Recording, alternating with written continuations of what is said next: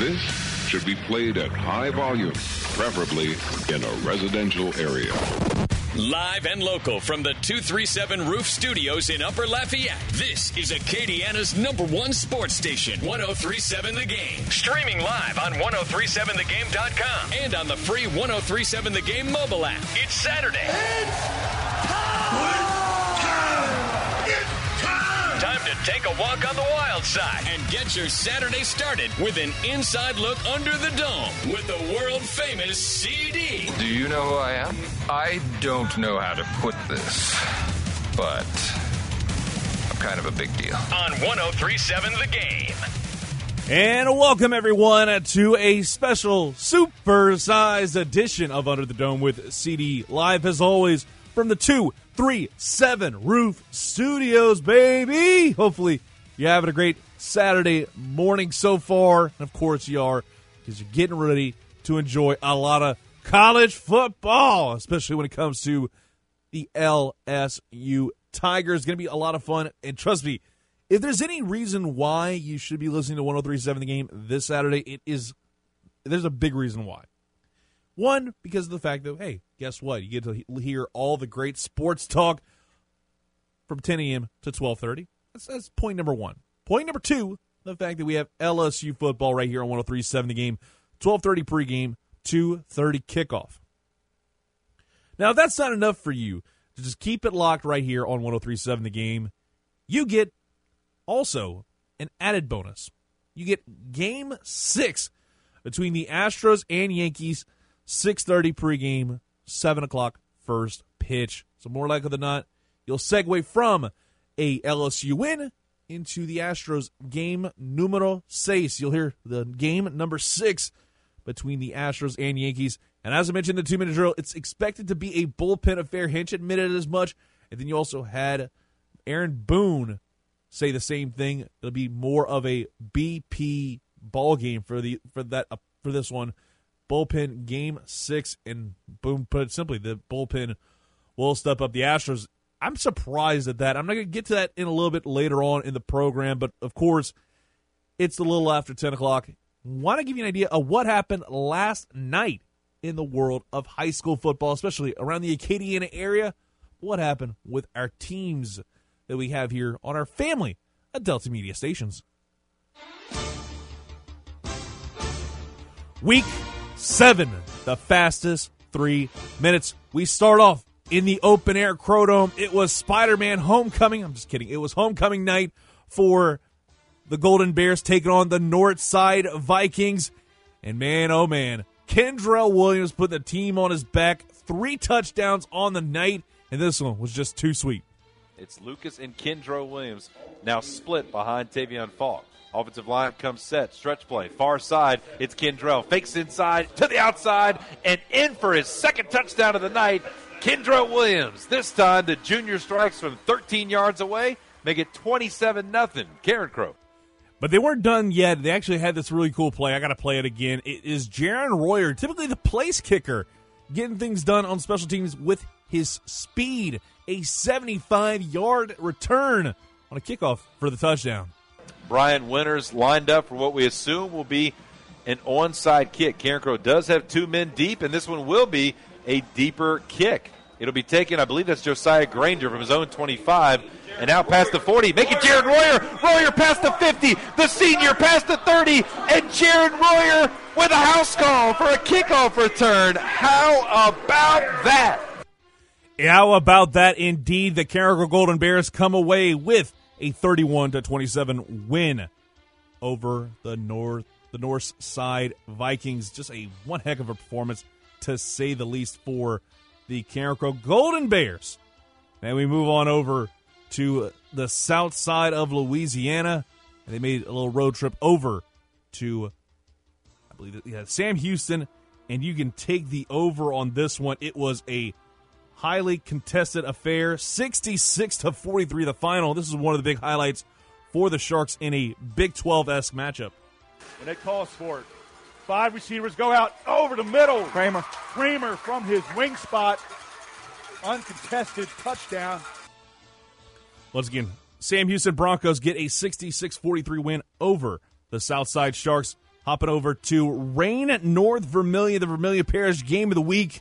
And North Vermilion, the Patriots shut down the Wolves sh- and shutting them out 27 nothing. This was one of the big highlights. Patriots are not in a hurry. Gilliam's back at quarterback now. Snap to him, going to run it over right guard. Got a hold to the 10, to the 5, and in for the touchdown. That was Bodwin. That's the second touchdown of the night. Putting up some big numbers already. What a great performance from North Vermilion getting the win. But of course, everybody else was talking about what's going on with the Teurlings Catholic Rebels and the STM Cougars. Cougars losing two straight. Teurlings after losing to Carencro the way that they did. By the way, Carencro just looks to be on a absolute tear this year. I'm loving it every single second of it. But the STM Cougars bounce back in a big way. And Jack Besh hitting the circle button a couple times to help get a touchdown to put him up 14 nothing early. And hitting an open receiver. 7 0 replaces Frederick. Holstein. Kind of a spin move by Jack Besh, and he's into the end zone. Touchdown! St. Thomas More. And it's a BCG touchdown from 27 yards out. What a performance from Jack Besh. He is back, and a big reason why they came away with the win. 38 13 your final. St. Thomas More gets the win over Teurlings Catholic. That's what happened in week number seven of the 2019 season for several of the Acadiana area programs we frequent here on Acadiana Sports Station, especially when you look at what we've got on our family of Delta Media stations. Once again, STM here on 1037 The Game. The Golden Bears, Ben Love, Blaine Viets are on the call on Z1059. 1063 has you covered for the Vermilion Parish Game of the Week. Southside Sharks, they're going to be on Mustang 1071. And next week's going to be a fun one because on a Thursday night tip, you're going to have Southside and Lafayette High facing off. And this one could very well determine who punches a ticket to a playoff berth. And it'd be crazy to see. Honestly, Southside Sharks being able to make the postseason in their first year would be great. But it feels like this is going to be a lot more fun between these two teams. Lafayette High Mighty Lions, Southside Sharks on the losing side of things a lot once they enter district play. Both teams look good to start off, getting three wins. Now they just need about one maybe two more to pretty much secure a spot in the postseason. That would be huge for either one of these programs because we've seen Lafayette High improve by leaps and bounds compared to what we saw in the la- like the last couple years because we've had a couple winless years and then they turned it around and it's great to see Rob Poole and company get it done. But this is going to be a fun matchup to say the least. Southside versus Lafayette High. That's going to be on a Thursday night, and you'll hear both calls on Mustang 1071 and the Rewind. But outside of that, relatively, you know, there was a lot of there was quite a few blowouts, but of course the one everybody else was talking about had already happened. It was on Thursday night, and you saw LCA do something that hadn't been done in a long, long time. How long? Fifty games. Yes, you heard me right. Fifty games. We hadn't seen at Notre Dame take an L, and it happened on Thursday night. And man, I was impressed to see. I was impressed to see LCA do that. But then again, should we be surprised? I feel like now they are the true top dogs in Division Three. They're going to wind up playing Notre Dame again down the line, but I got to think that your boy Louis Cook is going to be prepping up for that big time because that is probably going to be a huge finish. It's going to be an absolutely huge like ball game, be it in the semifinals or in state championship game, wherever that's going to be played at. Mind you, uh, you know you got yeah, Cajun Field open up now, so that, there's that. You could probably wind up having that done, but of course, there's got to be an agreement. But I feel like that's the biggest thing. I feel like is a little frustrating with what's going on with the LHSAA, the select non-select stuff, because they haven't. It feels like they should have already kind of like had it set in place of like, oh, hey, this is where we're going to play in in this district, this district, and this district because there's only four divisions. We're going to play these four divisions. will play at this stadium, or like let's say two and two and three would play at Cajun Field. Four and one would play at this other venue because it makes sense geographically. Because it just feels like these two teams are going to make the run towards the postseason. Again, I'm not part of these conversations, but it's something worth talking about. That there's no real like plan A in place at this point in time, of course, at this point in time. But hopefully, you know, we see these two teams face off again in terms of LCA and Notre Dame because that is going to be an absolute barn burner. And I hope it's in the semifinals. I would not mind that one bit. That being said, we're going to kind of flip things over in just a little bit. Going to take a quick time out, time out on the floor. And when we come back, got a whole lot more to talk about. And of course, I think we need to talk about what's causing all this and that is what's going on with Zion Williamson. He is out for a number of weeks, but they look pretty good in their final preseason game. I give my thoughts on that and a whole lot more because hey, that's how I do things. We're gonna go ahead and take that commercial break and be back with more right here on 103.7 The Game.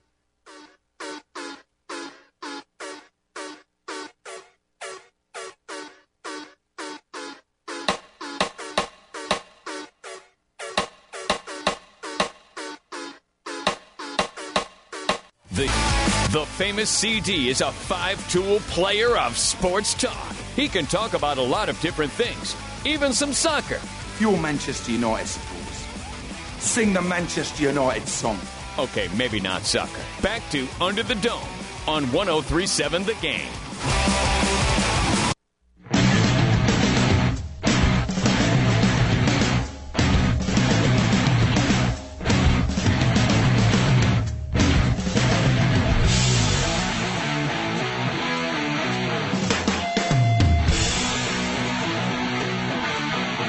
Welcome back to Under the Dome with the CD on Acadiana Sports Station 1037 The Game and 1037thegame.com. Hopefully, you're having a great Saturday morning so far, but I'll be a little, uh, just a wee bit of a downer when it comes to Zion Williamson. The news came out yesterday. He is going to be out for several weeks due to a knee injury, and it's definitely not a great look for the rookie to be out for several weeks, especially at the beginning of the season. Yes, it's an 82 game stretch, it's a grind, but it's still a little bit frustrating, to me at least, when it comes to seeing all the capabilities that you know that a guy like Zion Williamson has. And it feels like now we're sitting here talking about a possible missed opportunity to have Zion Williamson ready to go, especially against the slate of opponents you have right out the gate when you just look at the Pels' schedule of course, you open up with the Raptors, a young but still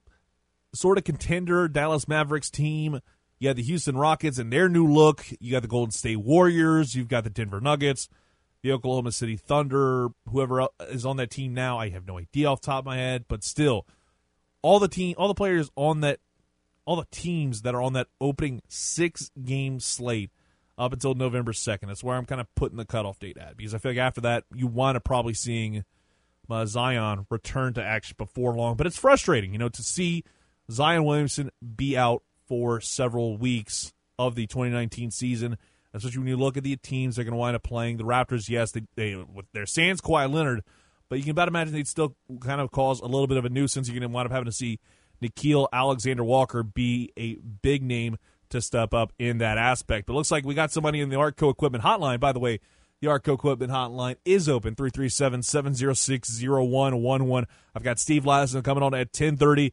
And then I've got Ross Jackson to talk a little Saints at 11:30. We're going to get to that Arco Equipment Hotline right now. No idea who it is, so we're going to go and get to it. What's your name, man?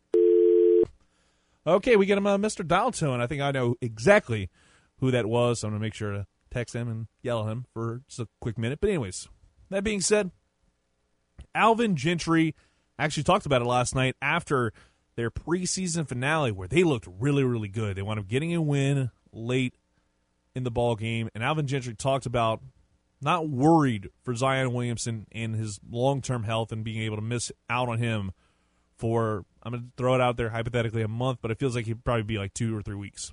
He's a smart enough player that he, I mean, whenever he comes back, he's going to be fine. You know, so I don't see, you know, him falling behind in a situation where, you know, now all of a sudden he's got all of this makeup to do. So he'll be fine. It's a pretty simple system anyway.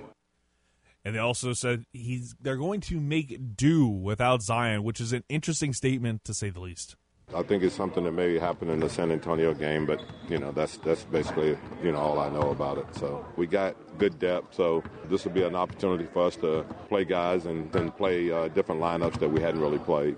They've got a lot of good depth. I'm not to lie. They've got a lot of really good depth up and down that roster, more so than other years. Of course, I mean, Nicola Melli, he's he's a weird player. I was talking with Lewis about it off air yesterday.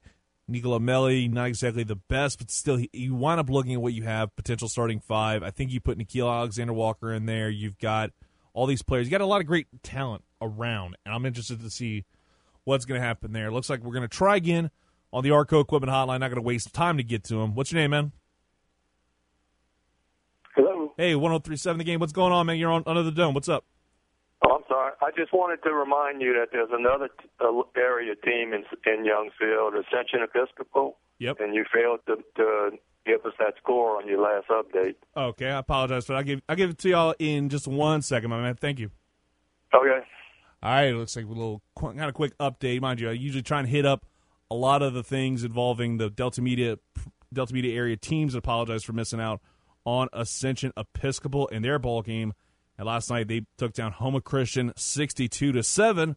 But also, friendly reminder, hey, make sure you listen in after all your high school football is said and done, and more importantly, STM is done, and you listen in to the Football Night in Acadiana post game show right here on 1037 The Game. I'll give you every single score in the Acadiana area.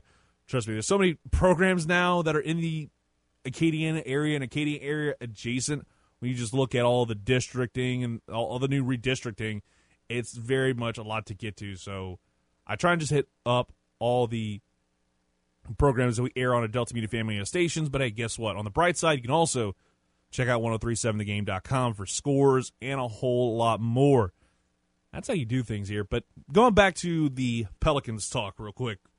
It's it's a weird place to be right now if you're if you're a Pelicans fan. You want to see the team succeed and now you've lost your top star and that's going to wind up hurting the the bottom line when you just look at everything that the New Orleans Pelicans have tried to build up over the last few years. When you look at what the Pelicans have done in the last, let's say, three to four years, they have started to really they they started to build a little bit of hope. They started to build a little bit of hope, especially in that 2016-2017 season where they made a little bit of a run in the postseason. I think we wind up talking about the Pelicans starting to make a consistent run every single year and coming up just a little bit short, maybe the first year with Zion Williamson, with Nickeil Alexander Walker, with this new management in place. I think they want to maybe getting towards like a nine or ten, nine or ninth or tenth in the Western Conference, and then just barely miss out when it comes to the NBA playoffs. And I would love to see him in it, but it just feels like right now, with everything that you look at the Western Conference, because that place is just an absolute battlefield. It's going to cannibalize itself, a lot like what we've seen maybe with the SEC and all these other like power programs in college football. The more more the same could happen in the NBA, because I think obviously I bring it up again.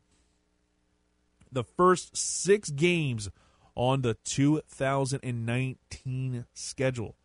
The Raptors, the Pelican, the Mavericks, excuse me, the Rockets, the Warriors, the Nuggets, the Thunder, and then things dip down just a little bit with them. Uh, I mean, Brooklyn Nets got a whole lot of new talent around them, but I still feel like they're they're gonna be kind of feeling things out. So you can wind up taking a win away from them, and then you go back to the Raptors and then the Hornets. It's, it's like the first like two or three weeks of the season up until November the 9th.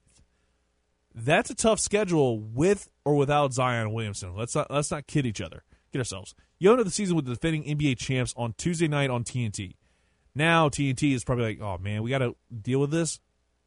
And of course, I think everybody who's anybody has been talking about the fact that you know maybe Zion Williamson needs to lose a little bit of that weight to where he'd be able to handle himself and not have to deal with these knee injuries because he had a little knee soreness after the October 13th game against the San Antonio Spurs and missed action.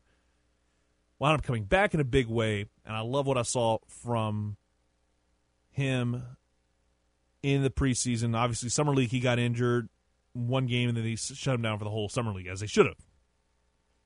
It really showed they don't need him in that sense. They need him healthy for whenever you get that postseason run. It's a tough break for him. It's a tough break for the franchise. But again, I talked about Nickeil Alexander Walker. He's undoubtedly the guy that you want to look at and say, hey, he's going to get things done for the Pels, and that is averaging 15.4 points in about 18 and a half minutes. You heard me right. That is pretty decent averages in the preseason, and most importantly, 5 and 0. Alexander Walker averaged, uh, led the NBA in preseason points per game for players averaging less than 19 minutes with at least two games played. And NAW has been a guy everybody's been kind of putting under the radar, and now that it's Nickeil Alexander Walker time, he's going to be really eating probably in the regular season alongside, I feel like, Jrue Holiday. You know, wind up having a lot of talent around the around the program, and it's going to be fun to see what happens with LSU in the not too distant future.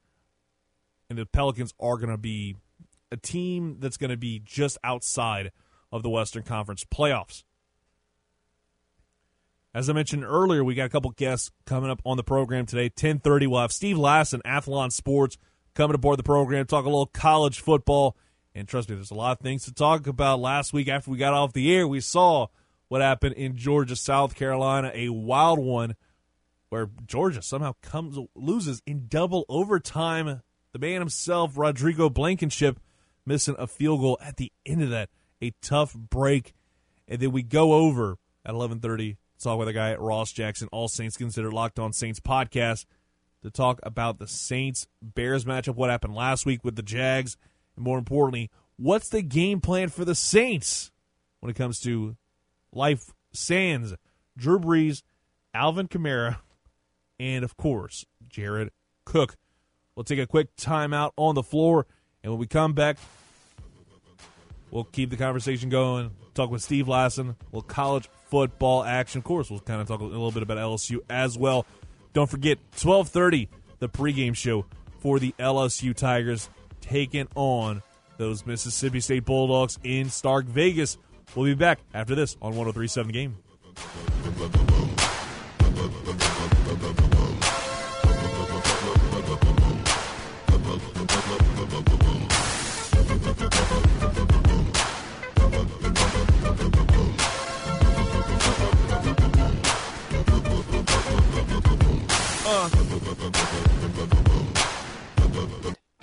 The numbers don't lie. Because when you listen to Under the Dome with CD, your knowledge of sports increases by 141 and two thirds percent.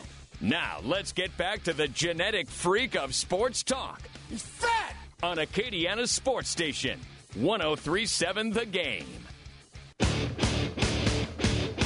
Get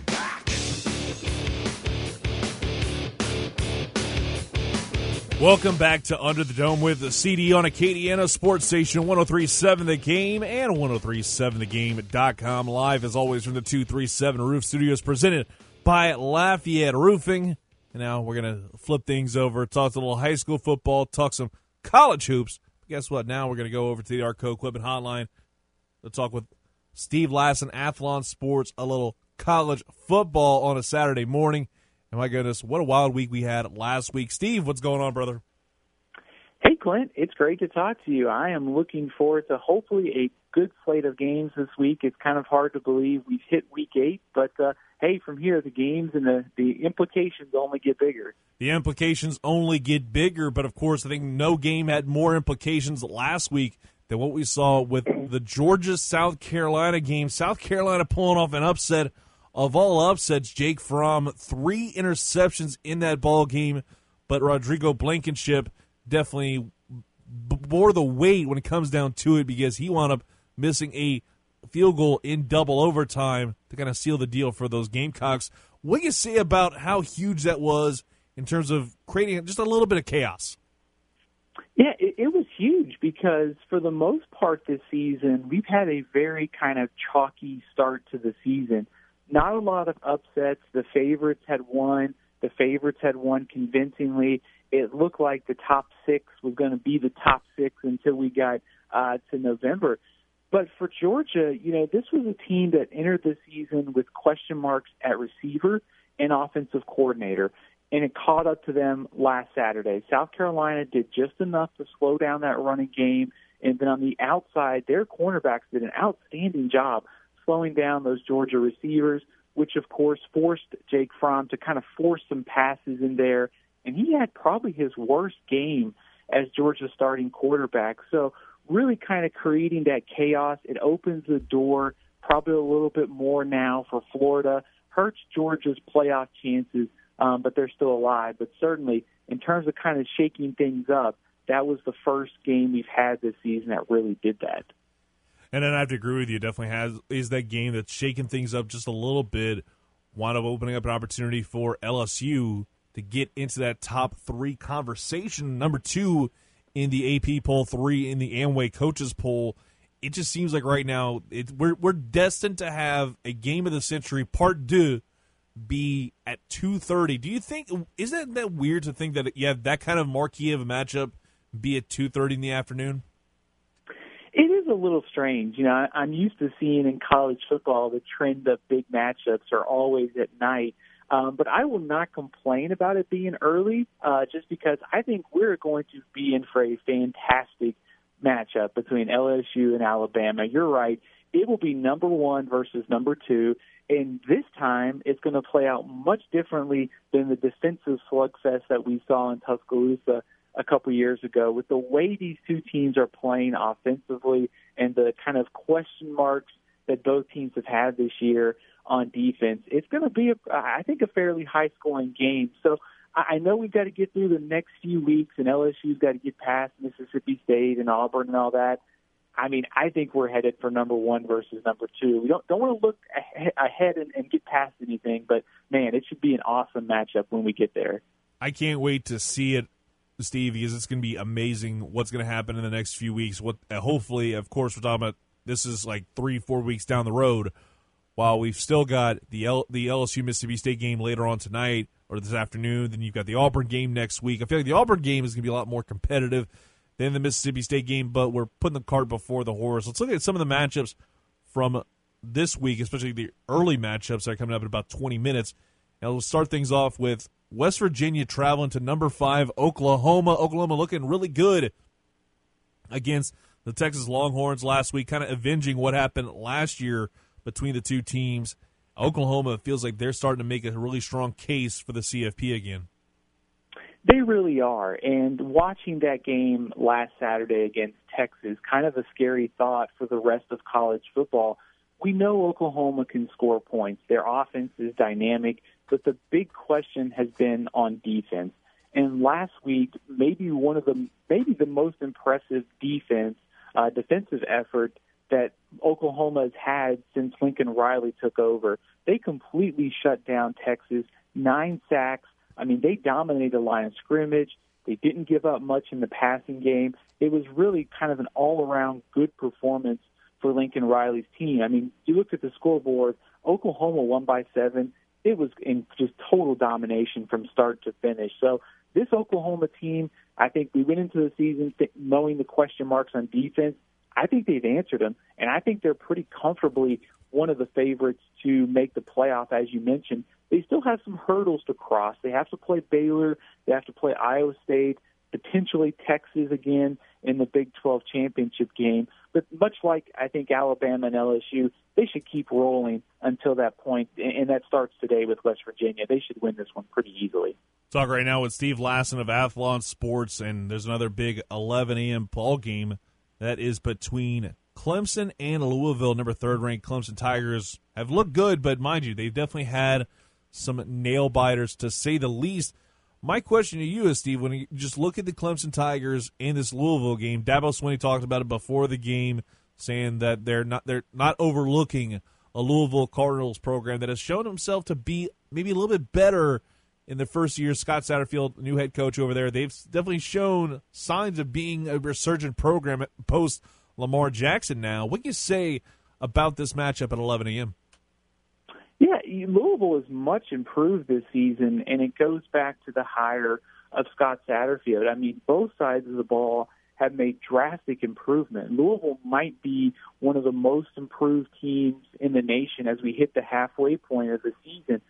It, that being said, they still have a tough obstacle here. Clemson last week against Florida State, just total domination on both sides of the ball. And you know, it looks like the bye week kind of re energized this Clemson offense. Trevor Lawrence looked sharp last week. Travis Etienne was back to kind of his normal kind of big plays uh, and all that on the ground. So sure, Louisville has improved, but I still think Clemson wins this game, and I think they win pretty easily. Louisville a little bit banged up on offense at quarterback too, so that'll be something to watch. But certainly, you go on the road in conference play, crazy things can happen. But still tough for me to see Clemson having to slip up, kind of like they did against North Carolina, and playing with kind of a sluggish performance. Talk right now with Steve Lassan of Athlon Sports, and I got I got just got to get your thoughts on this, Steve, because I'm a big Pac-12 after dark kind of guy. It's a perfect way to kind of end a Saturday chock full of football, and it's number 12 Oregon, number 25 Washington, but it's with a twist. This isn't a Pac-12 after dark game. This is a Pac-12 like mid-afternoon, 2:30 game. Is this a crime against humanity to have Pac-12 games not be like a nine o'clock hour in like Central Time? Absolutely. I'm with you. I am a Pac 12 After Dark fan. I love the kind of crazy matchups. We've already had the Washington State UCLA game a couple weeks ago uh, that was kind of the true epitome of Pac 12 After Dark. But this game is, is crucial for both teams. I mean, Washington has stumbled twice.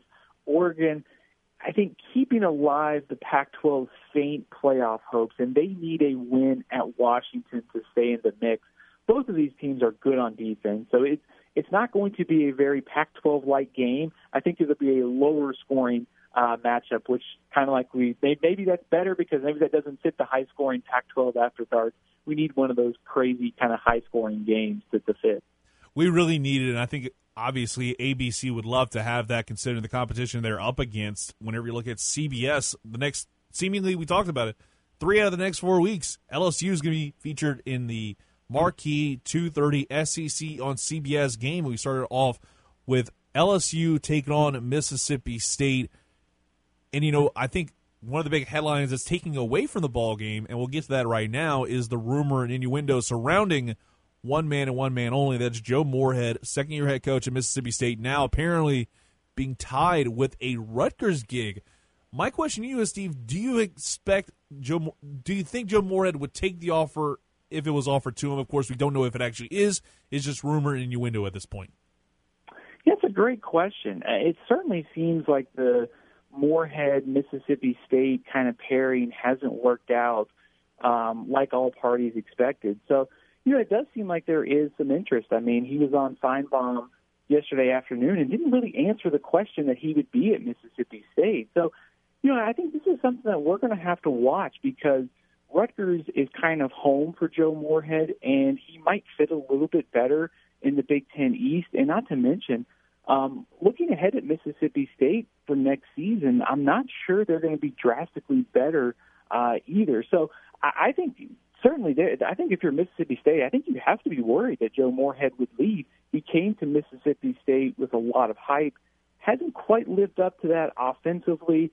The defense has taken a step back this year, so it is a really interesting uh, scenario. Rutgers is a really tough job, but at the same time, it is home, and it would be a fresh start for him. So I think there there might be some legitimate interest between these two parties. And you'd also think when you look at uh, obviously Joe Moorhead, he would wind up being in a lot more, a lot less of a high pressure situation because, of course, Dan Mullen completely turned around the Mississippi State program, made that job a lot more sexy. And trust me, you need to do a lot to make a job in Starkville, Mississippi sexy. But he's done a great job to turn this program around in terms of Dan Mullen, and then he moves on to Florida. Joe Moorhead having to take that over. I feel like if he winds up taking over the Rutgers program, there's not quite as much pressure to be towards the top because, of course, Rutgers not necessarily always in that conversation of being in the Big Ten title game.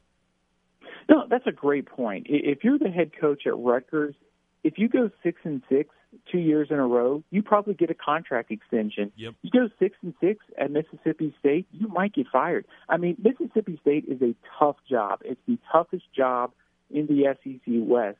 But Dan Mullen elevated this program. They've been a consistent bowl last year's team had so much talent on defense. I mean, three first round draft picks. They ranked near the top of the nation in scoring defense, and they kind of squandered it, finishing eight and five. And this year, you know, just getting to a bowl game is probably going to be kind of the high watermark for this team this year. So certainly, if you go to a place like Rutgers where the job certainly is tough, but if you win five, six games a year and you can kind of carve out a bowl game and maybe a seven, eight win finish every now and then, um, you know, they might build a statue of Joe Moorhead, uh, you know, because Greg Schiano did some good things at Rutgers, but it wasn't like Rutgers had gone to, you know, BCS Bowl after BCS Bowl there. I have to agree with you. And Steve, one more before I let you go because I want to flip over and go back to Thursday night. The Cajuns get a big win, kind of changing the trend of this series because it felt like for a long for a long while it had been whoever was the home team came away with the win, but the Cajuns get it done and now only have two blemishes on their record. Keep in mind, Steve, this is just me saying it. I said it before the season that the Cajuns would go nine and three Am I crazy, or is this starting to become more and more likely with five games left on the on the on the schedule?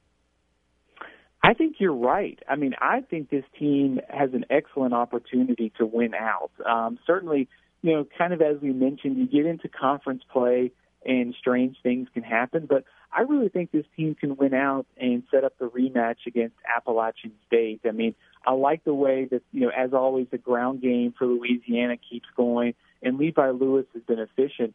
But you also look at that defense. I mean, the the Cajuns are, are near the top of the Sun Belt in defense, and that's a big time switch over the last couple of years. So this has become a much more complete all around team for Billy Napier. And I think just kind of looking at what Thursday night's win win meant, you know, Arkansas State's already got a couple losses in Sun Belt play.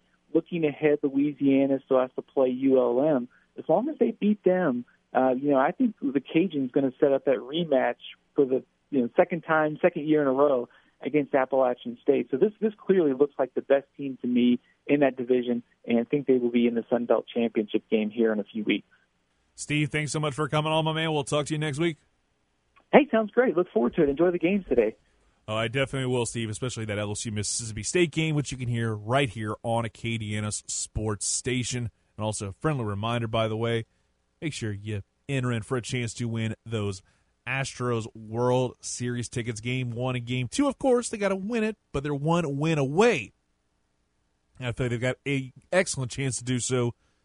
If not tonight, tomorrow night because you know that then your hands tied. I think you got to go with Gerrit Cole, baby, in game number seven to avoid having a almost catastrophic Golden State Warriors esque loss. But all you got to do is text "Take It Back" to six eight six eight three. That's "Take It Back" to six eight six eight three to enter in for a chance to win World Series tickets to Game One or Game Two at Minute Maid Park. Once again, take it back to 68683. We'll be back with more. We'll take a quick commercial break. We'll be back with more after this on Acadiana Sports Station 1037 The Game and 1037thegame.com.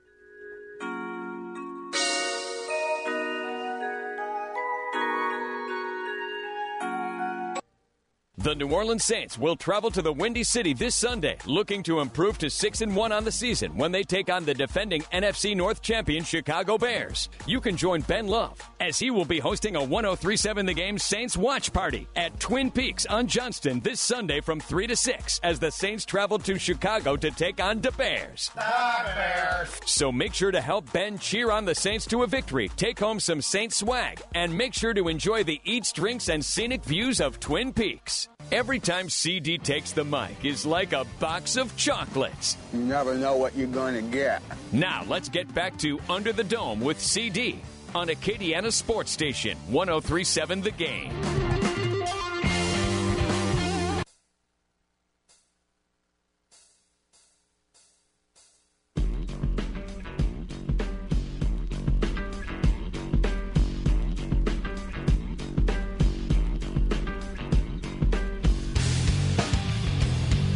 The pitch is lined deep to right field down the line. She is gone. It hit the foul pole. It climbed off the foul pole. It's a three run home run. And the Yankees take a 4 1 lead.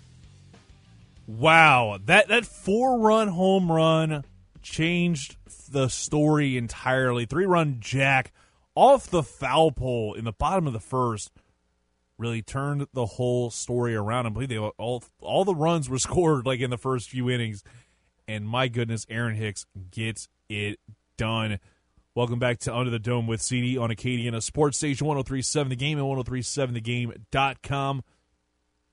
Of course, we just have to talk about what happened between the two teams, the, the Astros and the Yankees.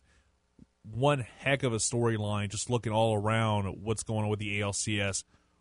Of course, everybody was talking the other day about how the Astros were allegedly whistling and predicting the pitches or, or whatever the hell it was called. Because I, I can't remember exactly how the New York Yankees kind of construed things. Because honestly, it's a joke what was going on with the New York Yankees complaining about that. Because honestly, how do you know? How do you know that they were doing that? And I love how AJ Hinch handled it the other day. And I feel like just playing it again because it is absolutely fantastic. And I, I just love playing it. Man, I'm glad you asked that question. And I thought it would come up today. Um, you know, when I get contacted about um, some questions about whistling, it made me laugh um, because it's ridiculous. And and had I known that, that it would take something like that to, to to set off the Yankees or any other team, we would have practiced it in spring training and we would have got you know because it's it's you know it, it apparently works when it doesn't happen. The best part about all that is they were complaining about this during game one of the ALCS whenever the Astros got shut out. So it's safe to say that I mean the plan that they think they were trying to pull, the, the trick they were trying to pull, it did not work. So why, oh why, were they complaining about that? I don't know, but it's just the most frustrating thing I have ever heard to talk about the fact that the it's still funny to me the fact that they wanted to complain about the whistling whenever didn't affect anything in the actual game. But of course, the Yankees are more than happy, three and two. Yes, you heard me right, three and two. It's a three-two lead for the Astros now, heading into a game where it's going to be a bullpen battle, both sides. According to Baseball Reference, it is currently Taco Bell Anderson. For both teams, I wouldn't be surprised if Jose Urquidy gets the start. He's not going to be an opener because the guy hasn't been used all that much in the postseason. I could see him being a guy that goes at most four innings. If it's Wade Miley, he's not going to make it past the first inning. So I think Urquidy's going to keep control of this game and and start establishing a pace. That's the most important part of this entire matchup is establishing, wait for it, pace. There's pacing in baseball and establishing it. That way you don't have to worry about using your bridge guy because, again, it's going to be a bullpen game. It's going to be a long one. It's going to be a grind. And hopefully the Astros can get the win because if you go to game seven, I, I feel like you're going to wind up having a hard time against the Washington Nationals, who are red hot. And more importantly, they'll be well rested after sweeping I can't. I still can't believe they swept the St. Louis Cardinals. This is gonna be a fun World Series. Whoever makes it out of the ALCS, and we'll find out either tonight or Sunday. And you'll hear both games right here on 103.7 The Game. The only game involving a local or local adjacent team is the Saints Bears over here on 103.7 The Game due to regulations. Let's just put it that way. But I appreciate Steve Lassan coming on. What a great first hour. Hour number two coming up next. And boy, oh boy, have we got a good hour number two for you. In a super sized edition of Under the Dome. It goes on from now till 12.30. Be back after this on 103.7 The Game. You're listening to Under the Dome.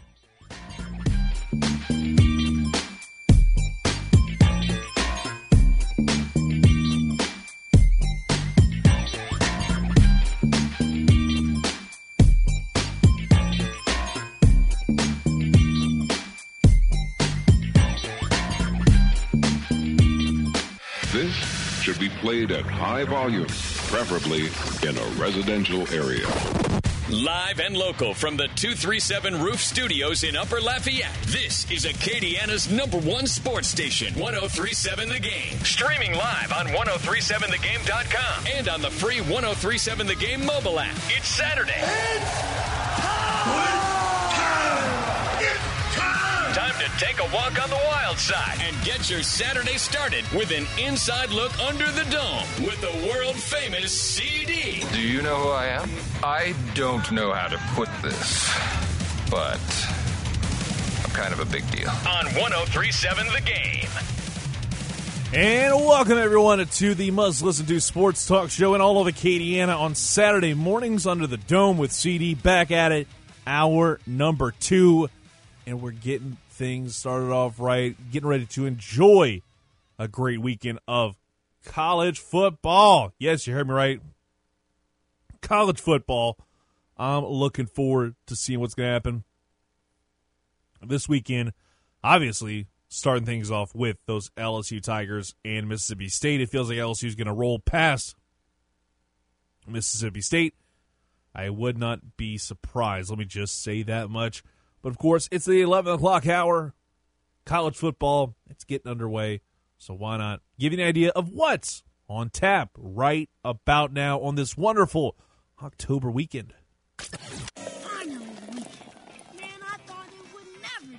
The weekend is finally upon us. Oh, hell yeah! Pull up a bar stool and let's get you informed about what's on tap right now. And of course, we got to start things off talking about what's causing all this and why the show's a supersized edition of it under the dome for three of the next four weeks will be on the air till twelve thirty, at least presumably, of course, because it feels like LSU Alabama will be a two thirty kickoff. We'll see. We'll get the official announcement probably the next couple of weeks. But of course, we start off with LSU Mississippi State, a fun ball game, not quite as interesting as what we saw last weekend between LSU and Florida, but still, it's going to be something that you need to talk about and look at in terms of a marquee game because of the fact that it's in Starkville.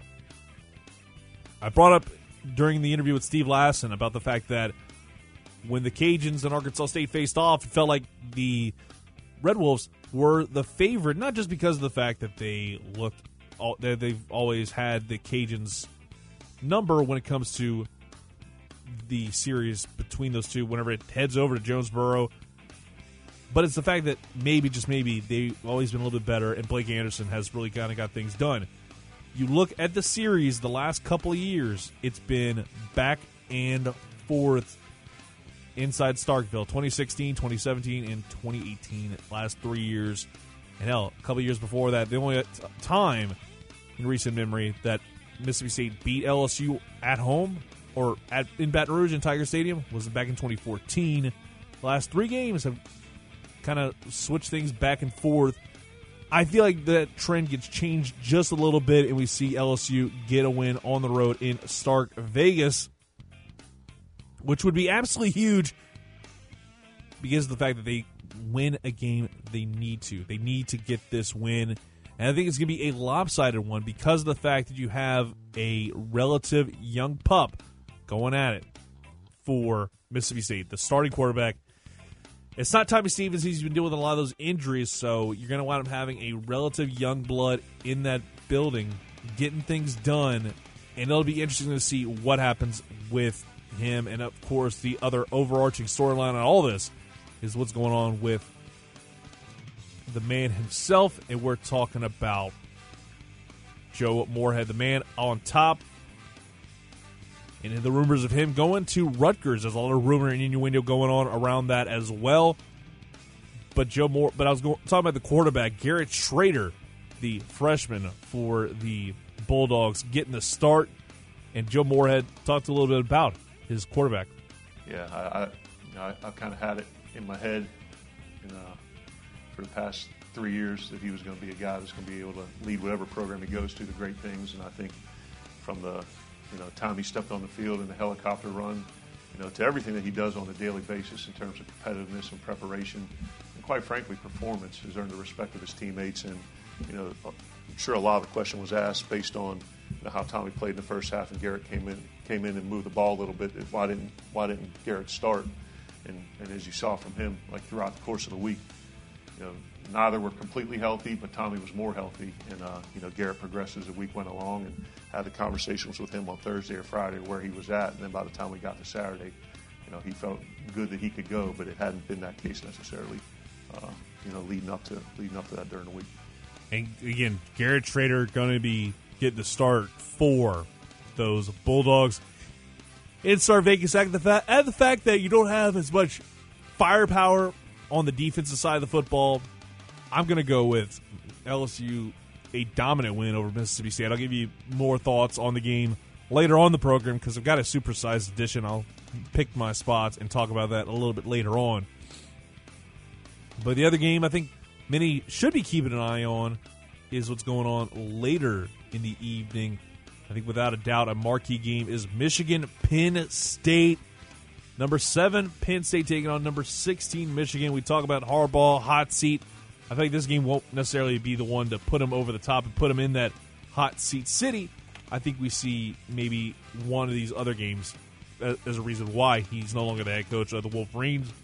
The Nittany Lions have been on a roll this year, and it's great to see and to be inside of Beaver Stadium.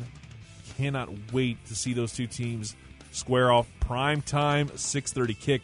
That's one you need to watch. But of course, other things on tap this weekend, it's without a doubt the fact that you've got the ALCS Game 6 and potentially Game 7. I don't know why you, you didn't go ahead and go with Gerrit Cole, baby, in game number 6. You went with the bullpen approach. You went with the scared money, don't make money approach. So it'll be interesting to see what happens tonight. Can the bullpen, that's been good throughout the postseason, continue that in a Jack slash Johnny Holstaff approach against a Yankees team that's possibly going to have Giancarlo Stanton. I'm, call, I'm, not calling him Mike right now because he's actually doing pretty darn good. If he would just stay healthy, I think he turned things around for this team. But right here, right now, I'm telling you that it's going to be a game seven. We'll see it on Sunday night. And then we see Gerrit Cole really try and secure the bag and play as hard as he can because he's going to bring that heat. And of course, the other game that everybody's going to be talking about is Saints Bears. Saints without Kamara, Saints without Cook, Saints without Brees. What is going to happen? It feels like the bet, like Sean Payton's back is up, up against the wall right now. After winning four straight, can they keep the big Mo going without him? Who's going to have to step up? What's going to happen on the defensive side of the football? Is it going to be low scoring? A lot like what we saw last weekend against those Jacksonville Jaguars. I give my, more of my thoughts in the next segment about how the Saints are seemingly ankle locked and they've lost two of their star players. It's going to be a really fun next couple days. I feel like this weekend more than others there's just so much intrigue. Of course, you got the NBA season going to be starting up in a few days on Tuesday night when the Pels open it up against the defending NBA champion Toronto Raptors. Zion Williamson out for several weeks. If the Saints win, I feel like the Bourbon Street Blues won't necessarily be as apparent. I feel like the Bourbon Street Blues won't be nearly as bad because if they lose this one, especially with Alvin Kamara out, and if that's a high ankle sprain, like some people are saying, that could be a up hill climb, to say the least. The Artco Equipment Hotline, it is open 337 706 0111. That's 337 706 0111. If you want to talk about anything and everything involving Saints, Pels, Cajuns, LSU, whatever you want to get in on, call us up on the Artco Equipment Hotline. That way we can get you on the air. Because, hey, you know, maybe you got some takes that we want to hear. We'll go ahead and take a quick timeout on the floor. Be back with more. You're listening to Under the Dome with CD on Acadiana a Sports Station 1037 The Game and 1037TheGame.com.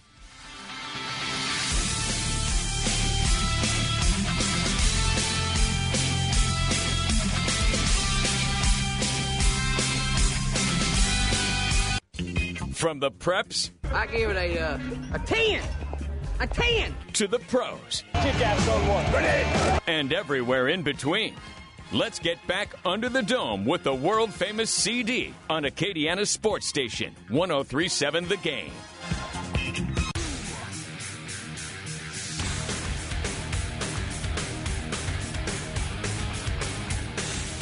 Welcome back to Under the Dome with CD on Acadiana Sports Station 1037 The Game and 1037thegame.com live, as always, from the 237 Roof Studios, bringing you the heat on Acadiana Sports Station. Why the heck not?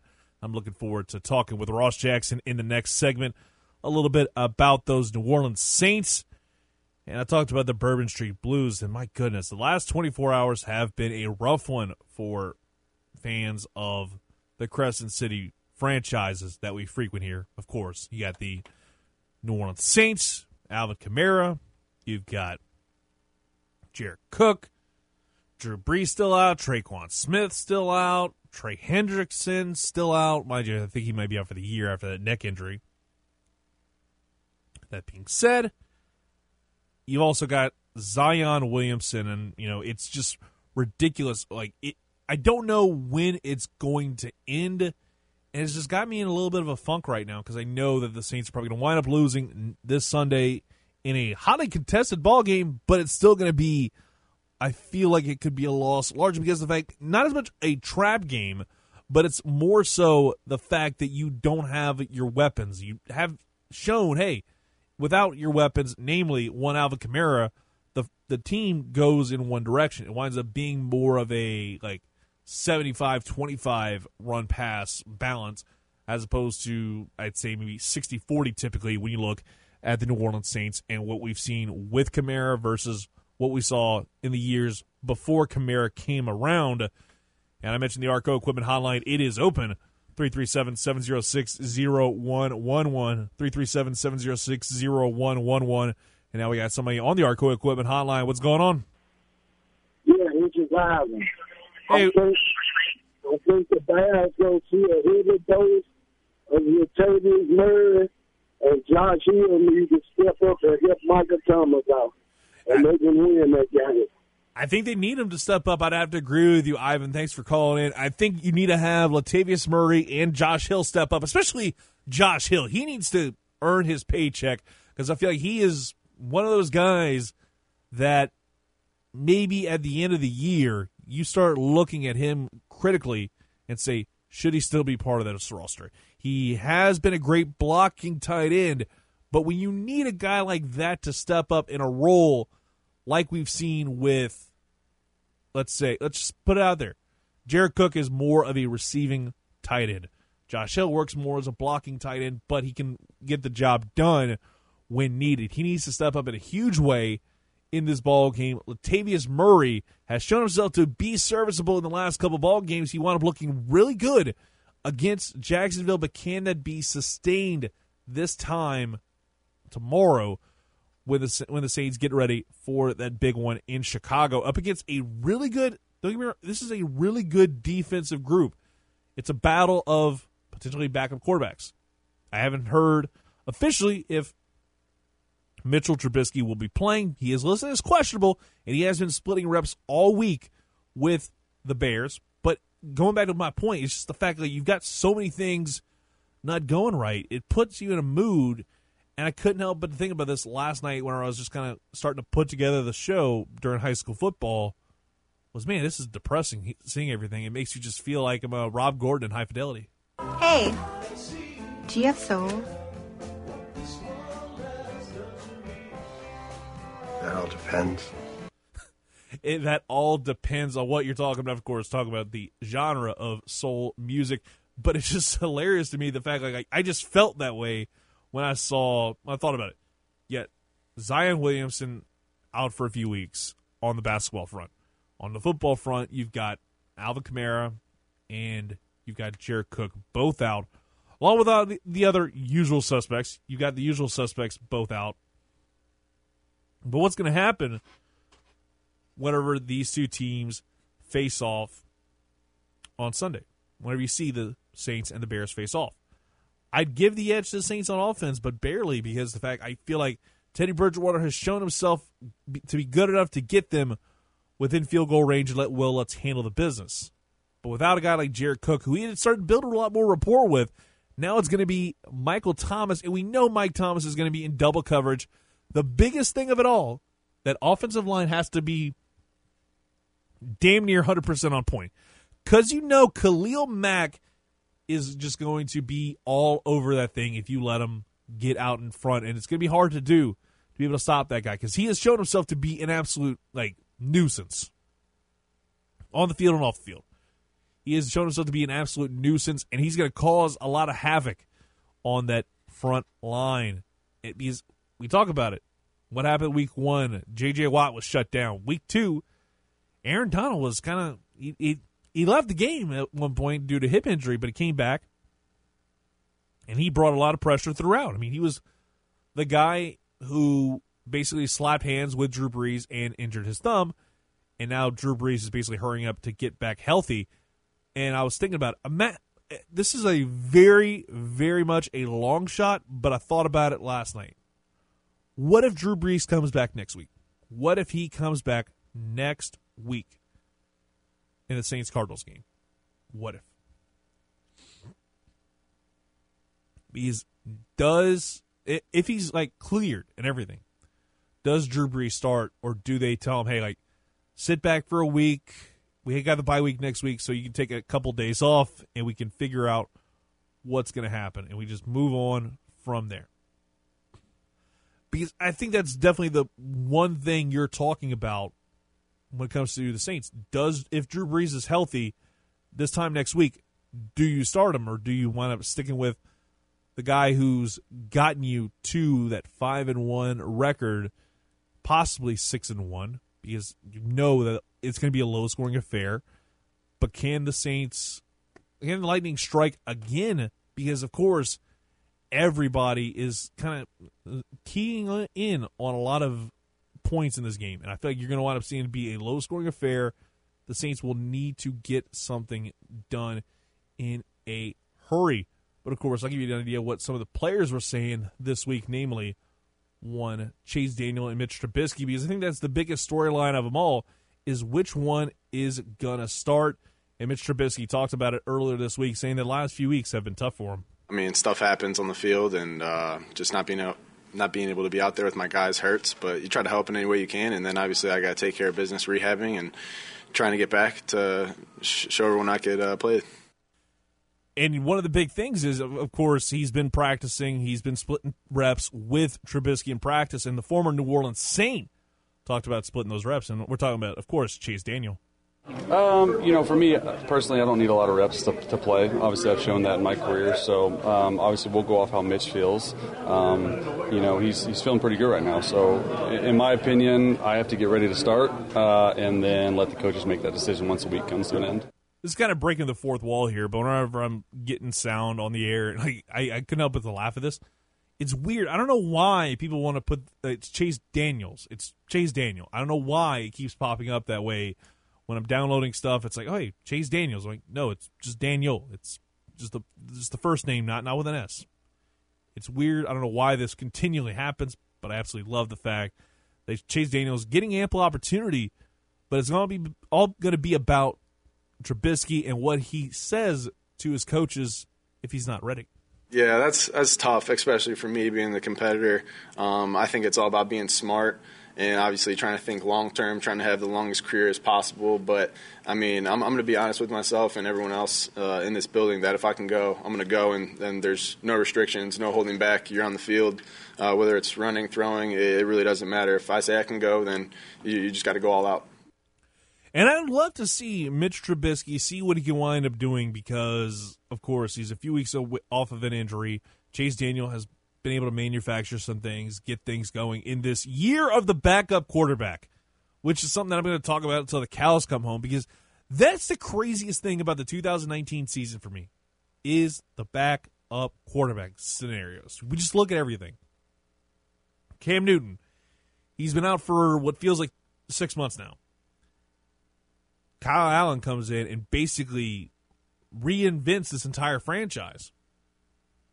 Gives them that burst of energy necessary to get some wins on the board and turn that thing around because it was not looking good for those Carolina Panthers. I think it wasn't looking great for the NFC South in general. Dan Quinn is going to be on the hot seat this season, might be gone by the end of the year. Ron Rivera, he knows he's on the hot seat heading into this year, but he's turned things around. He's made that franchise a lot more viable with Kyle Allen in place. Does he want to keeping that job? What's Cam Newton's 100%? Don't know. Teddy Bridgewater, another prime example.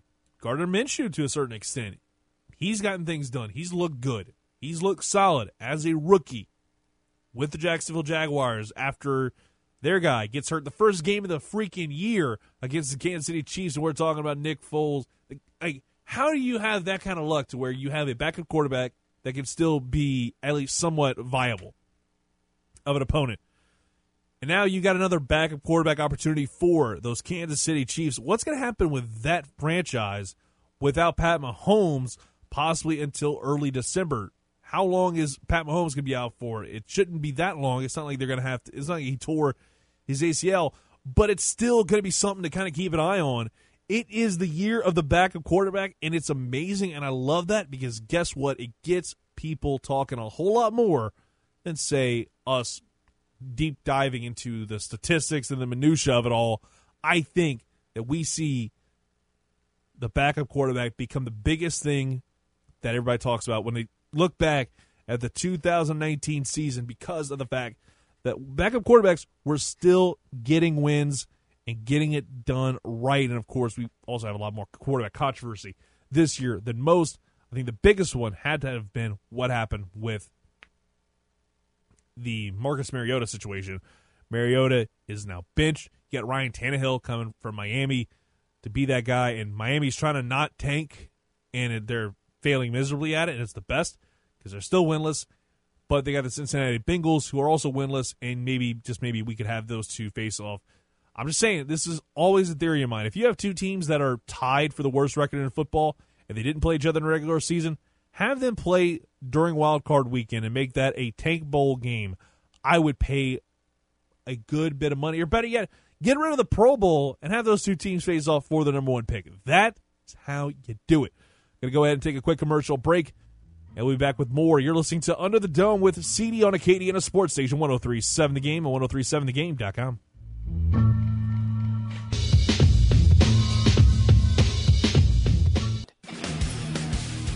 Under the Dome with CD is a show for all the degenerates out there. You make your rules, and we will break them. Let's get back to the famous CD who will break it all down for us. Yeah. On 1037 The Game.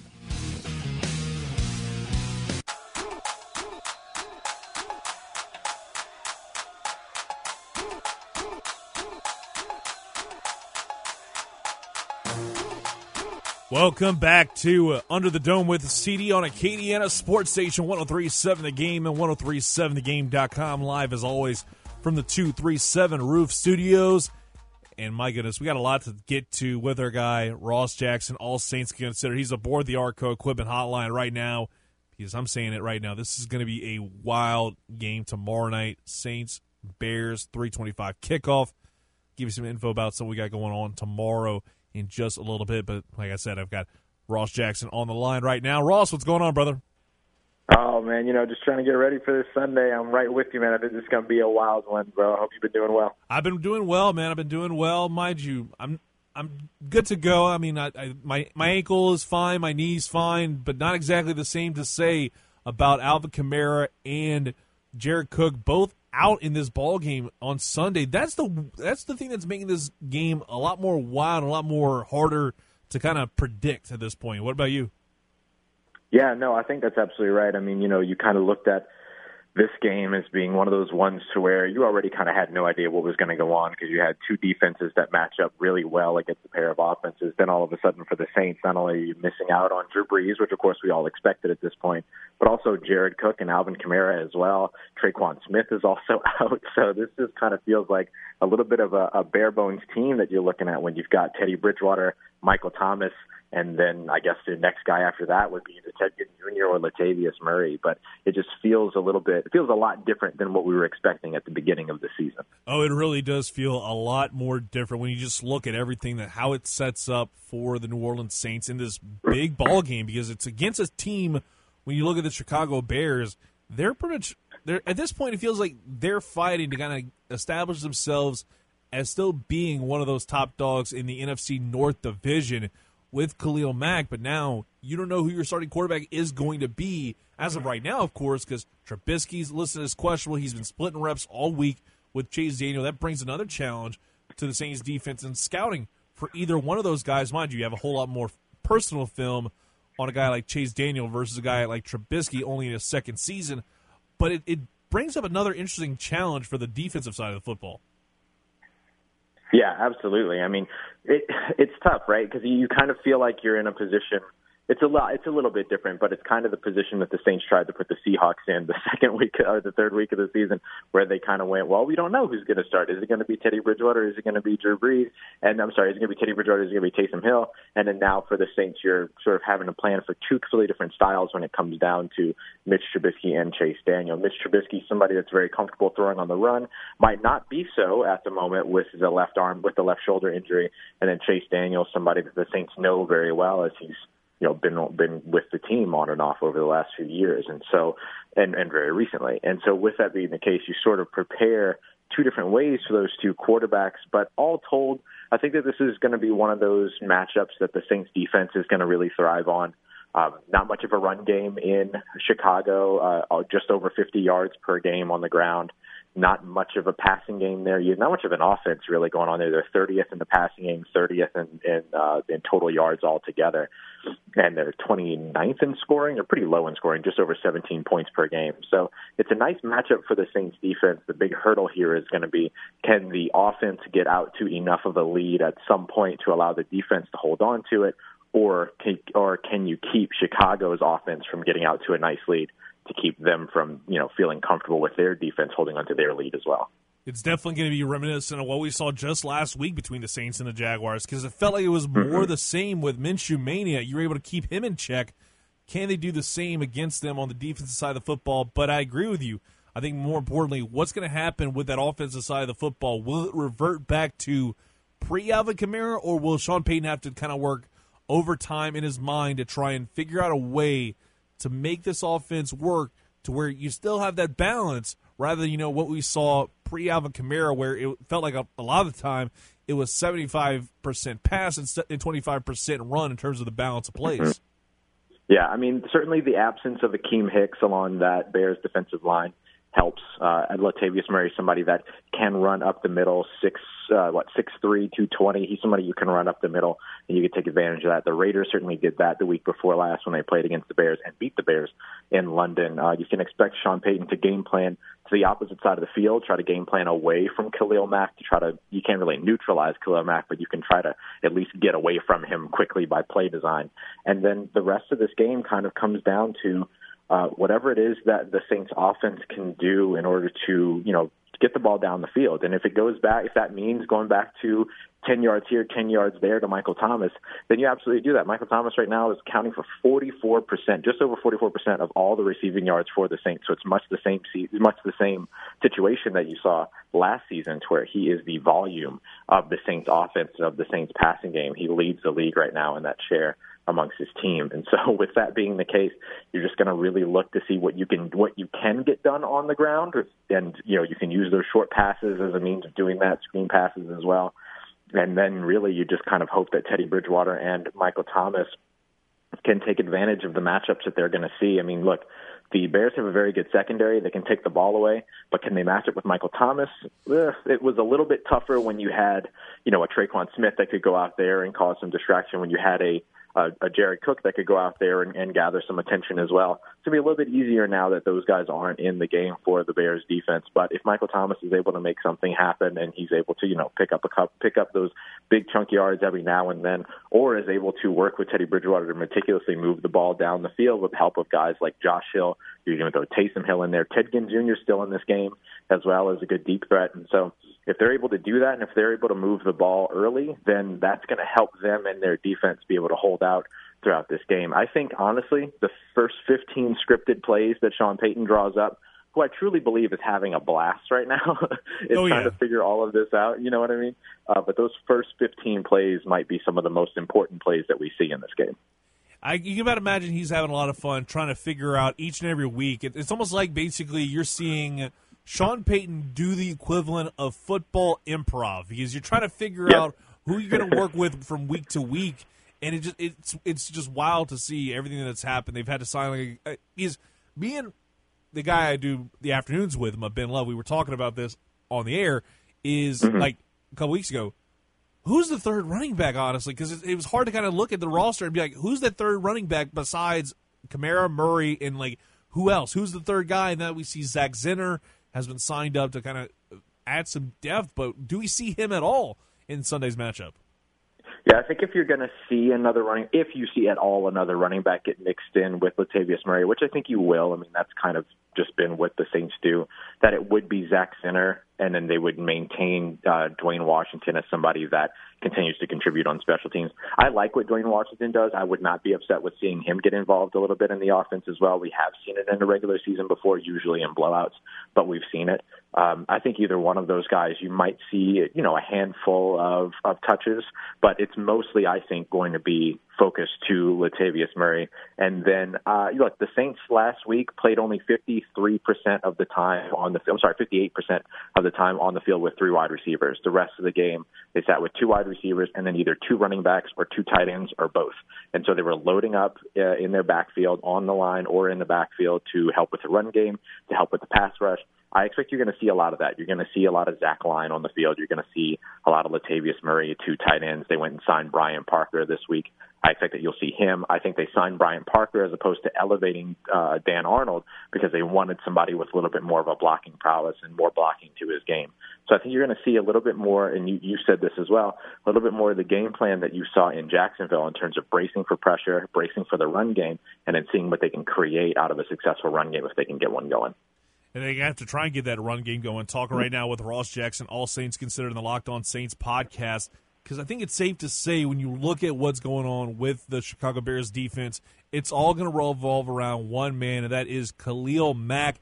And I feel like you're going to have to see a performance from that offensive line, a lot of what you saw in week one, where they were able to Mhm. hold J.J. Watt to no stats at all. You got to try and hold that man down. That's going to be pretty hard to do. Yeah, absolutely. And we've seen this offensive line now be successful against those likes. You know, look, Shaquil Barrett looked like a monster coming into that game against Tampa Bay, and he had a tackle. Uh, they did a really good job against J.J. Watt, as you mentioned. They did great against Jadeveon Clowney as well. So they've neutralized some of these elite pass rushers before. Now, Khalil Mack is above all of that.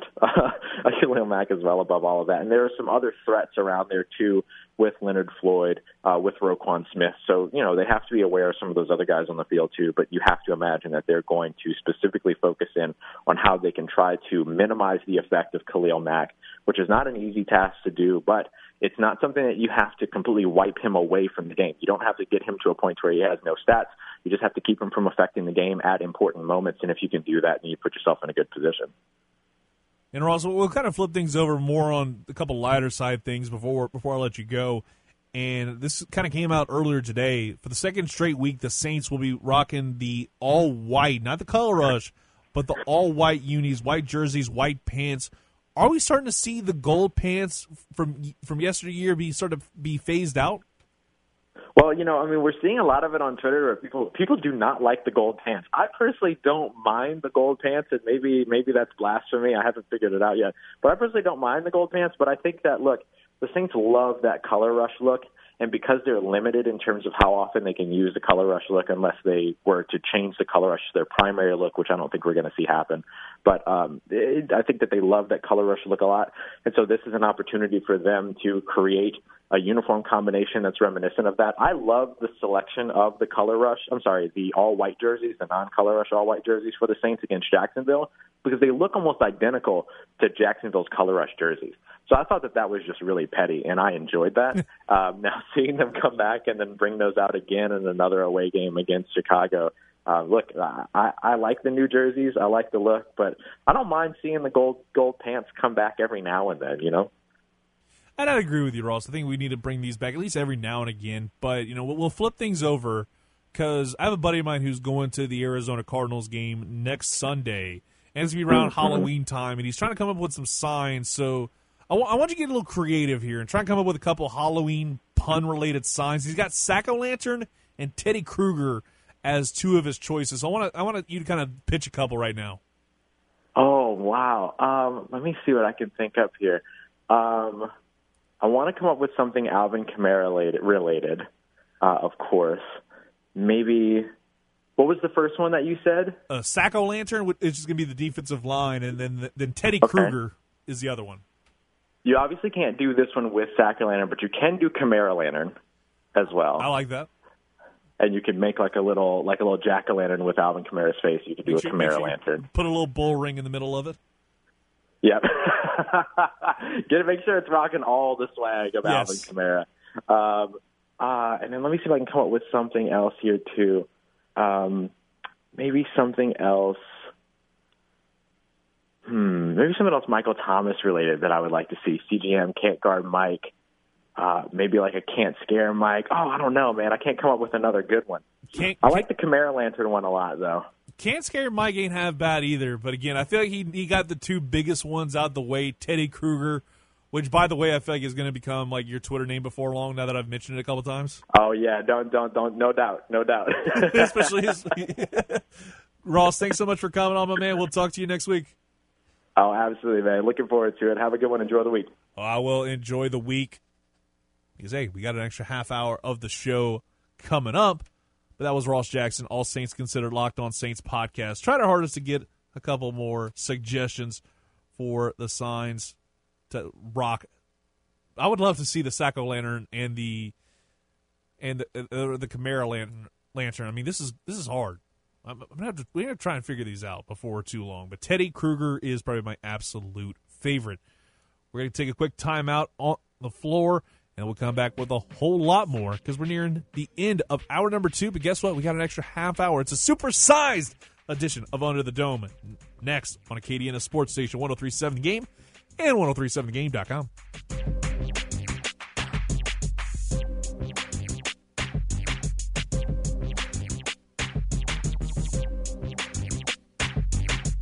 Bring Acadiana Sports Station 103. Most sports radio shows go up to 10 on the amp, but Under the Dome with CD goes one higher. Why don't you just make 10 louder and make 10 be the top number and make that a little louder? These go to 11. Now, back to the show that brings the heat on Acadiana Sports Station 1037 The Game.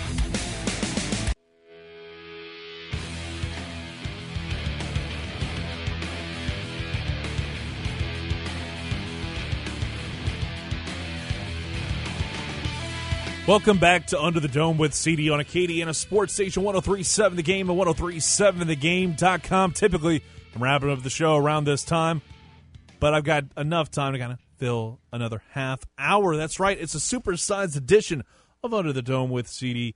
And guess what? We got you covered when it comes to the LSU Tigers and the Houston Astros coming up today.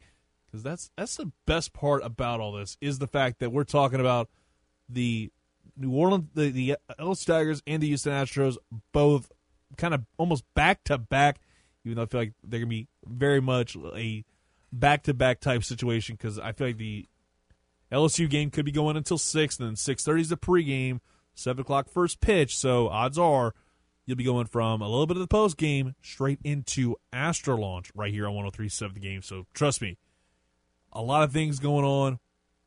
Try and keep up with the pace. And I feel like this is probably one of the best times a year to be a fan of 1037 the game period because guess what? We got high school football on Fridays, Saturdays. As of late, we've had Astros and LSU. Sunday, we've had NFL and Astros the last couple weeks. And if this game goes to game seven, we'll have it again tomorrow. Trust me, there's so much sports.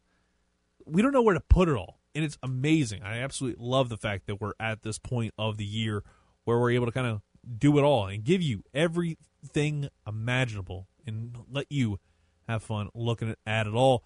But hopefully you're enjoying your Saturday afternoon right here on 1037 Game Live, as always, from the 237 Roof Studios. But you know what? I want to kind of take it back to this past Thursday. The Cajuns get a big win over Arkansas State. I talked about a little bit earlier this week or last week, I should say, about how the Cajuns weren't quite there, at least not yet, in terms of beating the big dog that is App State. Troy, I, I talked about it with Steve. Nine and three feels like a distinct possibility for the Cajuns. I thought I said at the beginning of the year, nine and three was where I had the Cajuns, and a lot of it had to do with the fact that we've seen them play a lot of these teams very close before. But I feel like year two under year with all the talent that was coming back and also all the talent that was in place, I think that the conversation can turn to nine and three, and now you're wondering where are you going to go? And it's not like, oh, hey, you're not just destined to be the runner up playing in the Cure Bowl. Because, of course, if App State keeps playing the way they've been playing and not lose, and they don't feel, I don't think, they're going to wind up losing a game the rest of the way. I mean, we look at App State's rest of the schedule. They've got UL Monroe tonight at, or today at 2.30. You've got South Alabama, App, Georgia Southern, South Carolina, Georgia State, Texas State, and Troy. Troy is probably the one they could wind up losing. And then you've got South Carolina. That could that's probably going to be a win, even though they are riding high. I feel like that's a win for the Mountaineers over South Carolina. South Alabama is a win. UL Monroe likely a win. Georgia Southern likely a win. South Alabama especially that's a that's a win definitely. Georgia State probably going to be a win. Georgia State I haven't seen a whole lot of them to kind of say hey it's one way or the other. Texas State expect that to be a win. Troy's the one right now where you you wind up seeing them lose, but even then you look at the App State Mountaineers record at this point in time, they are in a word, impressive in the Sun Belt Conference. They're currently five and zero oh on the year. Five and zero oh on the year, and they can have just one loss on their record. I think they can go to a lot higher than New, than the New Orleans Bowl because of the fact that they could win Belt Conference championship outright in that championship game and still only have that one blemish on their record. I think even with two losses on their record, they could go to a very highly touted bowl game instead of just basically win the championship and pass go, collect two hundred dollars, and play the in New Orleans Bowl and win that one, and the Cajuns go to the Cure Bowl. It's not out of the realm of possibility, but the Cajuns, as of late, have been playing at a very, very high level, and they're still in control of their own destiny. The only team really standing in their way is Troy, but more importantly, it's UL Monroe currently leading the conference, and more importantly, that's a Western Division game that could determine who wins the West. And who would have saw that coming? Considering the fact that the that the Warhawks currently are three and three on the year. I I certainly did not see that coming. The Cajuns have a chance to get things done. They need to capitalize on a lot of the opportunities that are presented towards them.